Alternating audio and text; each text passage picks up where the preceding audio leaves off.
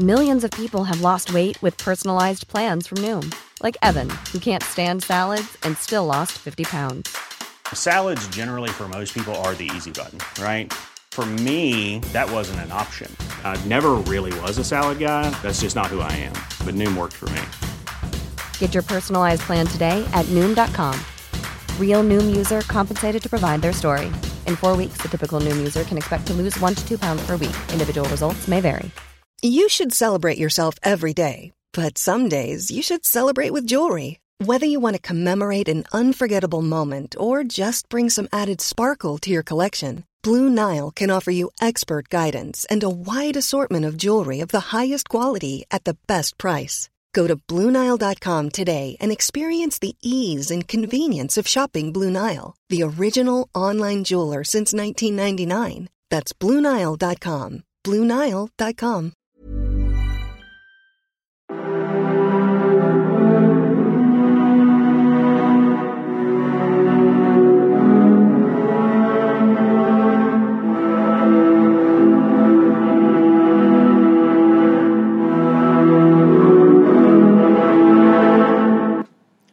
and welcome to the Explaining History podcast. And this is the Wednesday review, as I've now decided to to to christen it. And today I want to talk um, a little bit uh, about Gotham Rising uh, by Jules Stewart. It's uh, a book um, from obviously um, about uh, New York in the 1930s. Um, and it comes from IB Tauris, my, my, my regular supply of free and interesting books. Um, it's a cultural history, really, um, and I like it because it's a, a snapshot of a particularly uh, exciting and dynamic era. Um, the front cover um, has this kind of panorama of New York at that moment, and the, the the buildings long before the great sort of towers of glass emerged from the 60s onwards are this kind of uh, snapshot of the the, um, the, the images and uh, hopes and aspirations really of modernism itself. And the um, New York emerges in the first quarter of the um, 20th century as this landmark of modernity. It is the epicenter of the skyscraper, the home of jazz, and the the um, an icon of American confidence. Uh, even during the, the Great Depression, which is, is really when most of this book is set. And I think there's an immense value in looking at books like this from time to time because they are evocative of this idea of place this idea that at, at certain times, certain places have particular um, historical and culturally defined meanings. Um, that it's, it's hard really to uh, identify, sometimes hard even on a conscious level to identify, and hard to um, untangle. And this book helps to navigate that. The book um, paints a, a, very vivid picture of social life in New York um, at the start of the 1930s. And here's an ex- extract. Imagine taking a stroll up Midtown Manhattan on a summer evening in 1931. Swankily attired women are to be admired along the street in long skirts and backless evening frocks. This is a time when hemlines have dropped with a bang to supplant the bare legged flapper style of the roaring twenties. Most certainly, some of the ladies are out to show off the daring new fad for leisure wear lampooned in the New York Times fashion pages as formal pajamas for streetwear. A few women might be strolling along on their own, proudly taking advantage of America's new age of gender equality. After all, it's now just a moment more than a decade since they earned the right to vote. But more than likely, they are accompanied by debonair young men in loose fitting jackets and striped summer blazers and billowing Oxford bags. There's no disguising the craze to emulate the dapper and elegant Duke and Duchess of Windsor, those two fashion icons of the 1930s who bestow their glamour on the salons of the newly appointed Waldorf Astoria Hotel, the Stork Club, and other gathered, uh, gathering spots of the Manhattan Smart Set.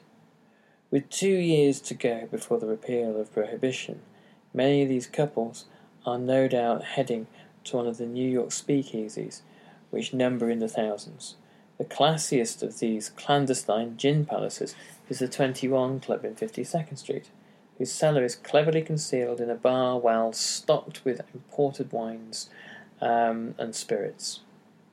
The 21 Club counts among its distinguished clientele the cream of New York society, including its flamboyant mayor, Gentleman Jimmy Walker. The most classily turned out men are identifiable by their broad shouldered, double breasted suits and wide brimmed, soft felt hats. These are the bootleggers, most of them Italian mobsters who keep the speakeasies supplied with booze, smuggled in from Canada and Europe. This is the time of widespread mafia violence when it's not uncommon to find bullet ridden bodies in the streets in the wake of gangland feuding between whiskey barons. The more adventurous Manhattanites setting out for a night on the town travelling to 125th Street in the heart of Harlem to listen to Duke Ellington at the Cotton Club, where the Jazz Legends Orchestra plays as the house band. Others head for Broadway's famed Great White Way to take in one of the popular musicals of the day. Topping the reviews are George and Ira Gershwin's Of Thee I Sing and Cole Porter's The New Yorkers, the latter a prohibition satire that takes no prisoners, be they socialites or bootleggers. Only a few months earlier, in April, the Empire State Building was completed, eclipsing its rival the Chrysler Building as the world's tallest skyscraper. Both these Art Deco masterpieces light up Manhattan's sky, night sky with almost mystical radiance that is visible from Central Park to the north and all the way to the Bowery, two miles south. Now imagine that for whatever reason, perhaps out of simple curiosity to explore another corner of the city, you execute, execute a volte-face and direct your, your feet to the murky side of the street. You pass Union Square, bounded north and south by 17th and 14th Streets, east and west by Park Avenue South and Union Square West. A great tumult has erupted from the north corner, where speakers are harangued and the, the crowd, uh, where, where speakers are haranguing the crowd from makeshift soapboxes. Without warning, baton swinging mounted police have lost patience with the Communist Party of the USA rally that has blocked traffic with its noisy call to join the class struggle and overthrow the capitalist system. You pick up the pace, heading down to the darkened recesses of the Bowery.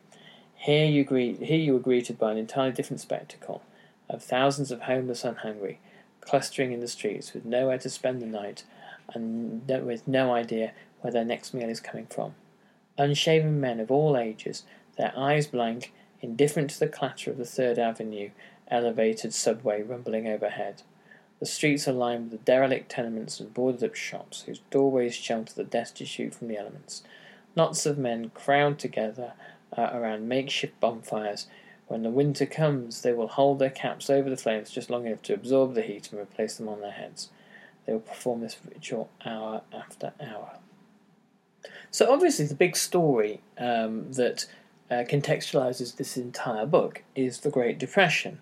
The Great Depression lasts for much longer in America than it does in Europe. Um, in by 1934, Great Britain is rising out of the Depression, but the uh, America uh, stays in uh, far longer. Um, nor, this normally this is put down to the fact that America um, does not abandon its fixed system of exchange, the gold standard, um, until um, until much later. Um, and the it's only the war that seems to really power America out of the financial doldrums. However, you get um, a real division in New York as a third of New Yorkers live in poverty. But there is a, a record uh, pace of skyscraper building. Um, the um, central central districts of, of Manhattan Times Square and places like that are still alive with um, advertising, uh, hoardings, and neon lights uh, proclaiming the uh, the glories of American consumerism. And the irony, of course, is that the uh, the first kind of uh, pebbles of the landslide fall in New York itself on Wall Street. Now, previously, I've talked about um, the Wall Street crash uh, at, at, length, and the the only thing that that kind of bears repeating here is the um, the, the kind of the, the psychology and the thinking and the beliefs that underpinned um, the uh, the Wall Street crash, in that um, the shift of the American economy towards financialization, towards um, speculate a speculative economy, uh, and an economy based on borrowing, um, really are the the seeds of its downfall, um, and the uh, belief that uh, a financialized economy uh, based on speculative value as opposed to real values or real asset values, values of stuff, you know, shops, factories, and infrastructure producing wealth. Um, that that could continually, uh, that the, the, speculative wealth that could con- continually um, lay gold, golden eggs, as it were. Um, there, this was unconditionally um, accepted that this was the case. And it's tempting to suggest that this fantasy um, is produced by a, a, deeper belief in American exceptionalism, one which was intimately tied in with isolationist tendencies uh, after the First World War. Not that America actually becomes as isolationist as people think, it's still making all sorts of bilateral uh, agreements, just doesn't join the League of Nations. But there is a, a deeply isolationist aspect to uh, uh American culture, and the uh, it manifests itself um, in the, the economic thinking of the late 1920s in a belief that the normal workings of the economy don't really apply to the United States. Um, the, uh, for example, Dr. Max Winkler, a lecturer in international finance at the School of Business of the College um, of the City of New York, said, "The United States may reasonably be said to be immune from economic and social disturbance." Doom criers and Cassandras at the end of the 1920s did not fit with the, the, the kind of national experience of the 1920s, um, particularly in cosmopolitan outposts like New York, um, where, where the 1920s had been experienced as a period of, of mass consumerism. And um, the and and it was a time which held out the promise to those who didn't participate in the mass consumerism that that lifestyle was just around the corner um, the the realities of a decade of economic crisis were really too um, uh, uh, um, too unpalatable to consider. Even though, as we grow draw later into 1929, more and more voices are starting to suggest that unrestrained speculation was going to blow the economy wide open. The problem, of course, is that uh, uh America in the 1920s had um, experienced such an explosive level of economic growth in terms of uh, manufacturing and mass production that markets had quite literally become saturated, especially when consumer markets had become uh, burdened by debt. There was basically too much stuff. In the years between 1918 and 1929, US manufacturing uh, output doubled, um, a feat that has not been repeated in US economic history um, since. The American automobile industry, in the three years up to 1929, put a million extra cars on the road, and 80% of the cars in the entire world were owned by the affluent American middle class. The crash that happened at the end of October in uh, 1929 in New York was followed by the um, mayoral election, um, in which Mayor Walker, who was widely seen as a corrupt and dissolute drunkard, um, who was deeply associated with corrupt Tammany Hall politics and the mafia, uh, managed to retain his um, his his tenure um, and served until 1932. The uh, shortcomings of Walker were well known, but it was widely seen as um, a, a safe pair of hands in a crisis. Um, his uh, various um, exploits that were uh, publicised, um, his drinking and, and notorious philandering, um, were overlooked, and Walker, a Democrat and the son of Irish American immigrants, easily defeated Fiorello LaGuardia, um, a Republican um, from Greenwich Village. The corrupt Tammany Hall system, the fact that New York had two Democrat voters to every Republican, and the fact that the uh, New York uh, uh, City Press, um, particularly led by William Randolph Hearst, uh, were more than happy to um, support Walker uh, against LaGuardia, ensured that uh, Walker was going to be returned as mayor. Franklin Roosevelt, who was um, the governor of New York from 1928 to 1933, was very wary of the Tammany Hall system, uh, even though he too was a Democrat. Um, and he treated it with uh, respect and mistrust. Despite the crushing defeat for LaGuardia, um, who was um, unable to carry a single assembly district, and only took 26% of the vote, which was the lowest um, figure for any mayoral candidate since the creation of Greater New York in 1898. Um, he actually returned in 1934 to become mayor and served three successive terms and had an airport named after him. Finally, the New York establishment turned on Walker. His an affair with um, a chorus girl um, and his um, all expenses paid trips to uh, Europe, um, his debaucheries at uh, drinking holes, particularly the aforementioned 21 Club, um, shifted the tide of public opinion, particularly in a time of straitened circumstances uh, and sobriety uh, of the um, mid 1930s. Admittedly, by this time, prohibition had been ended, but the um, general view of public officials um, was that it was this kind of behaviour in the 1920s that had got everyone into a mess indeed. Anyway, that's just a taste of the book, which you can get from uh, IB Tauris and or all good bookshops.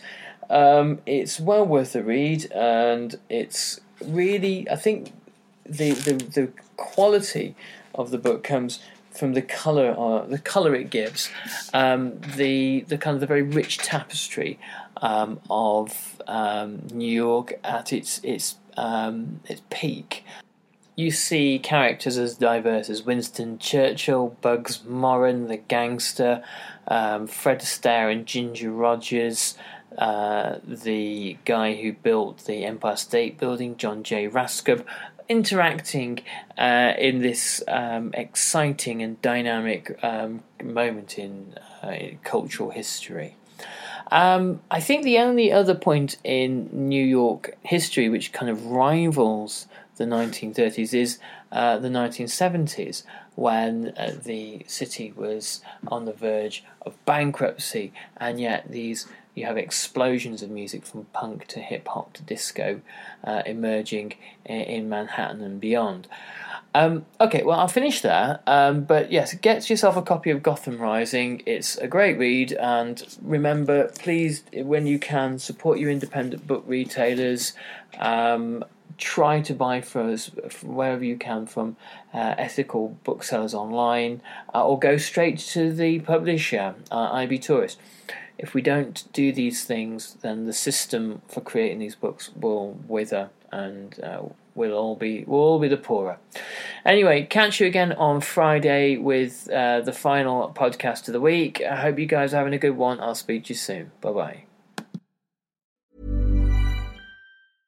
Imagine the softest sheets you've ever felt. Now imagine them getting even softer over time. That's what you'll feel with Boll and Branch's organic cotton sheets. In a recent customer survey, 96% replied that Bowl and Branch sheets get softer with every wash. Start getting your best night's sleep in these sheets that get softer and softer for years to come. Try their sheets with a 30-night guarantee. Plus, get 15% off your first order at bollandbranch.com. Code code BUTTERY. Exclusions apply. See site for details.